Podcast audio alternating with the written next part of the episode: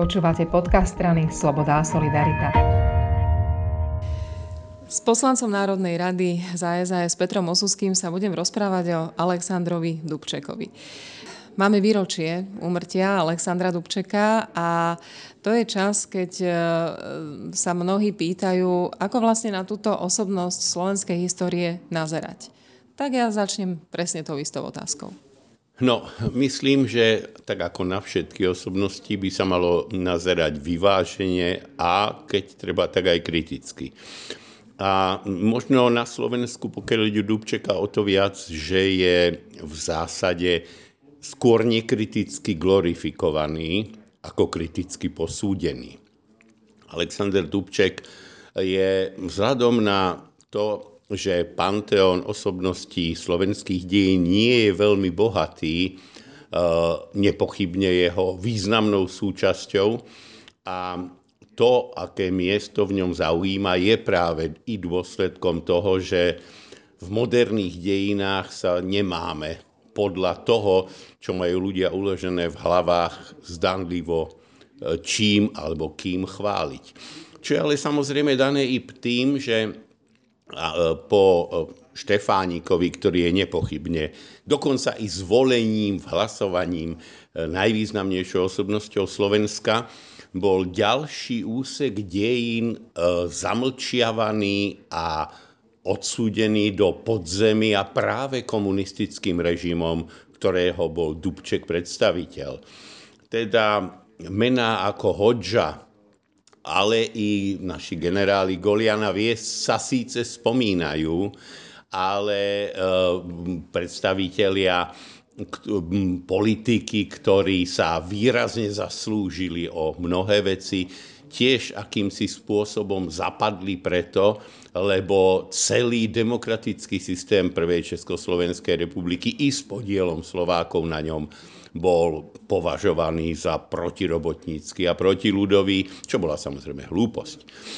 Alexander Dubček svoju kariéru stranícku po pozoruhodných skúsenostiach, ktoré získal ako syn účastníka Interhelpa v Sovietskom zväze a tie skúsenosti zrejme nemohli byť len dobré. E, napriek tomu teda verne a oddane kráčal funkciami komunistickej strany a kráčal nimi vtedy, keď vešali doktor Miladu Horákovú, keď e, likvidovali e, hrdinou e, napríklad našich leteckých jednotiek v Royal Air Force.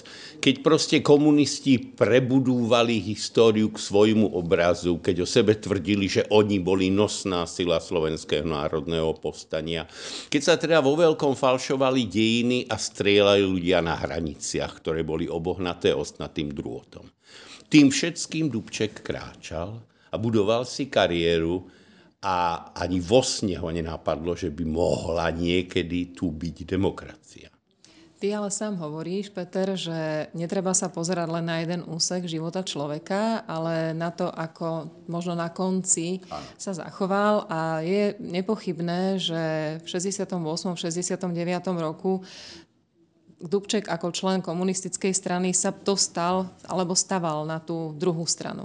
Dubček sa nepochybne stal tvárou Pražskej jary, obrodného procesu, demokratizácie. Len nikdy ani sekundu neuvažoval o tom, že by to mohlo fungovať inak ako s ústavne zafixovanou vedúcou úlohou komunistickej strany. O pluralite strán ani neuvažoval. Teda e, ja tvrdím jedno, a to nie je teraz vo vzťahu k Dubčekovi, Úvahy o demokratickom komunizme sú totožné úvahám o demokratickom nacizme.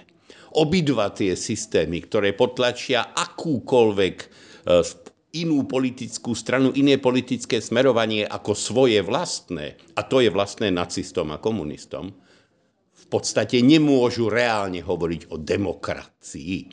Môžu hovoriť o demokratizácii, ale ešte raz hovorím, nikdy neurobil ani len krok k tomu, aby vznikla normálna pluralitná spoločnosť, v ktorej napriek všetkým biedám e, dnes, chvala Bohu, žijeme a celý demokratický svet v nej žije 100 rokov.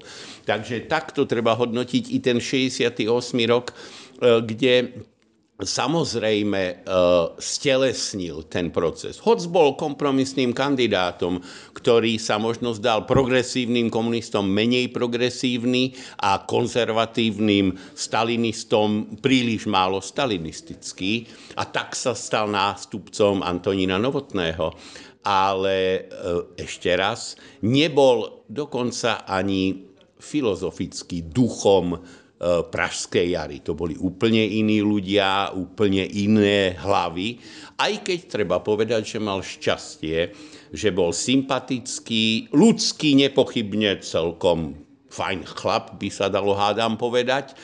Eh, a hlavne ak v jeho pozadí, pokiaľ sa vyskytovali typy Antonína Novotného, Vasila Bilaka, Viliama Širokého, Michala Chudíka, Viliama Šalgoviča, no tak pred nimi, pred týmto backgroundom bol Dubček veľkolepý.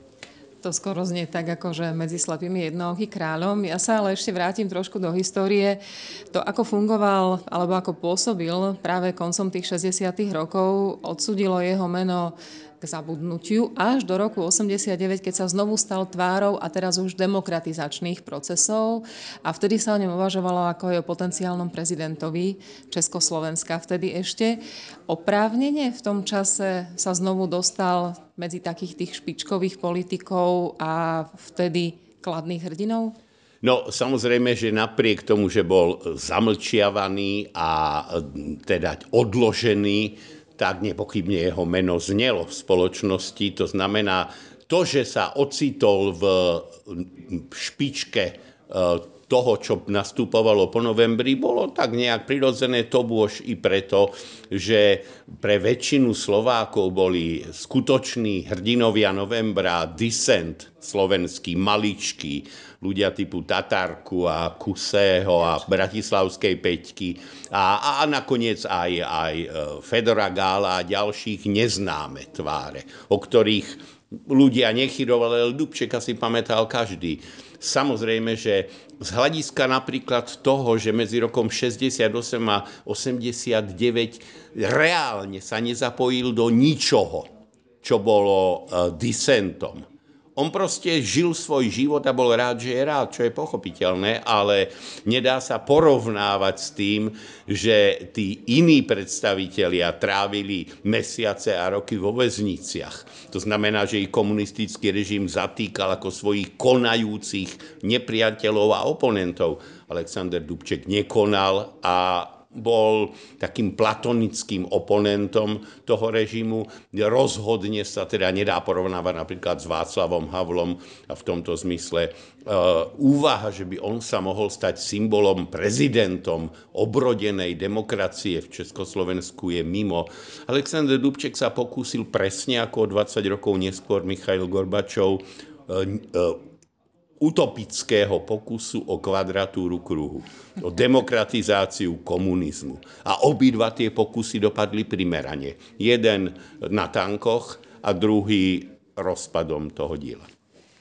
Paradoxne rozprávame sa v budove parlamentu, ktorého adresa je námestie Alexandra Dubčeka 1, čiže s týmto názorom, respektíve s touto relativizáciou jeho osobnosti nepatríš mnohým na Slovensku.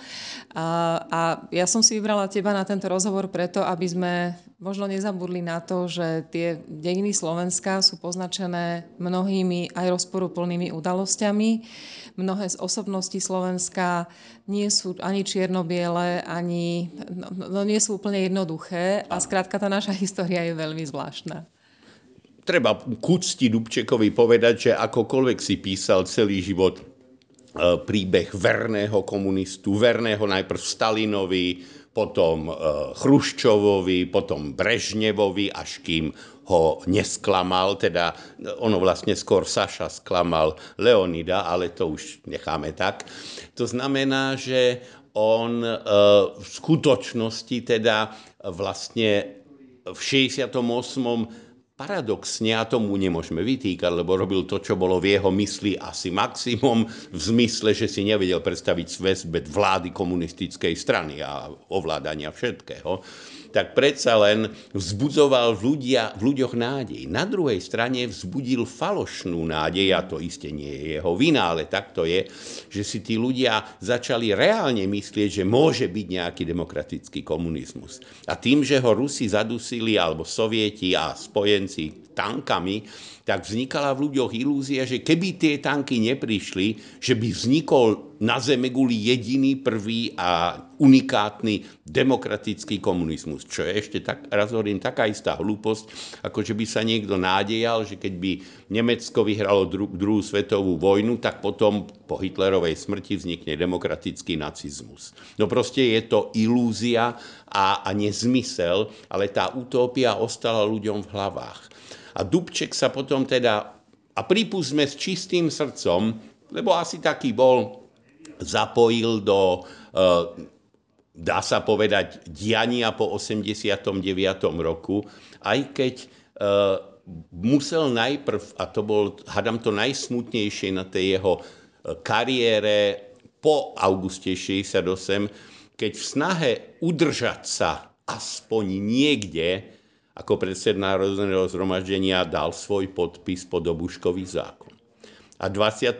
augusta e, roku 1969 ťahli ulicami miest, pre všetkým Prahy, ale aj iných, ľudia s menom Dubčeka na perách. Pripomínali prvé výročie okupácie a boli mlátení obuškami na základe Dubčekom podpísaného obuškového zákona. To im venoval na rozlúčku a potom už nasledoval ďalší pád na pozíciu vyslanca v Turecku uh, a tak ďalej. To znamená, keby bol hrdinom, tak nepodpíše obuškový zákon, stane sa disidentom, tak ako sa stali iní potom uh, zlikvidovaní funkcionári a činovníci, on sa pokúsil ísť tou cestou, ktorú sa pokúsil ísť napríklad aj Oldřich Černík, ale nebolo mu to moc platné. To bol premiér, predseda vlády Dubčekovej. Uh, treba povedať teda, že ten záver toho roku 68-9 bol tristný a málo svetlý z hľadiska jeho osobnosti. Ale ako si povedala, každý si píše celý život svoj príbeh. A existujú prípady, ktoré začínajú veľkolepo, a končia strašne. Možno v našej verejnosti nie je známe tak veľmi to meno, možno v Čechách ešte pre niekoho je hrozne známe a smutne. A to je Emanuel Moravec. Emanuel Moravec bol statočný hrdinský legionár, ktorý vybojoval Prvú republiku. A potom, keď vznikol protektorát, tak pochopil, ako sa vraví, a čo pripísal Zeman Milne Peroutkovi, že keď nemôžeme s anielmi spievať, budeme vyť s vlkmi.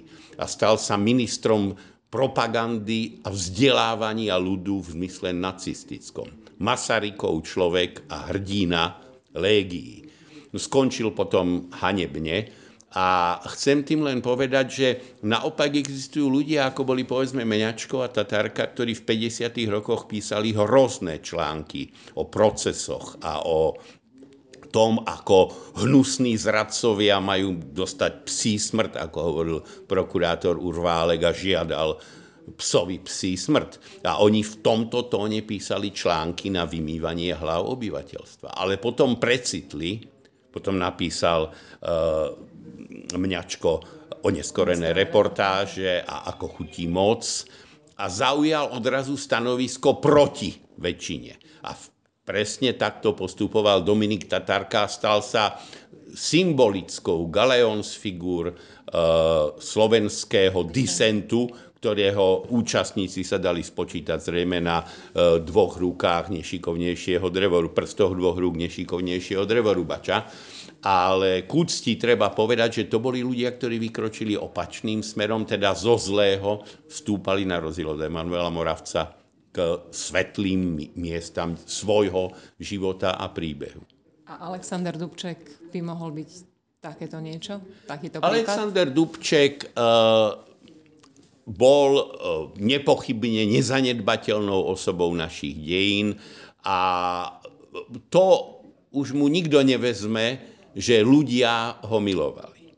A keďže e, to, čo si ľudia slubovali od Dubčeka, zahynulo pod pásmi e, sovietských a spojeneckých tankov, tak e, ani keby ho to zbavilo toho, že vlastne to bola utópia, ilúzia, ktorá tam zanikla pod tými tankami. Proste to, že by to mohlo byť inak ako pod tankami, si možno mysleli robotníci v Berlíne v 53. Robotni, e, obyvatelia, študenti, občania Budapešti v roku 56, polských udalostí 56 a my v 68. Ale dopadlo to vždy rovnako teda tak, ako to dopadne, keď zločinecký komunistický režim drží v ruke moc a má páky, ktorými to riadi. Ďakujem veľmi pekne. To bol taký pohľad na Alexandra Dubčeka, na ktorý asi nie sme úplne zvyknutí. Pekný deň prajem.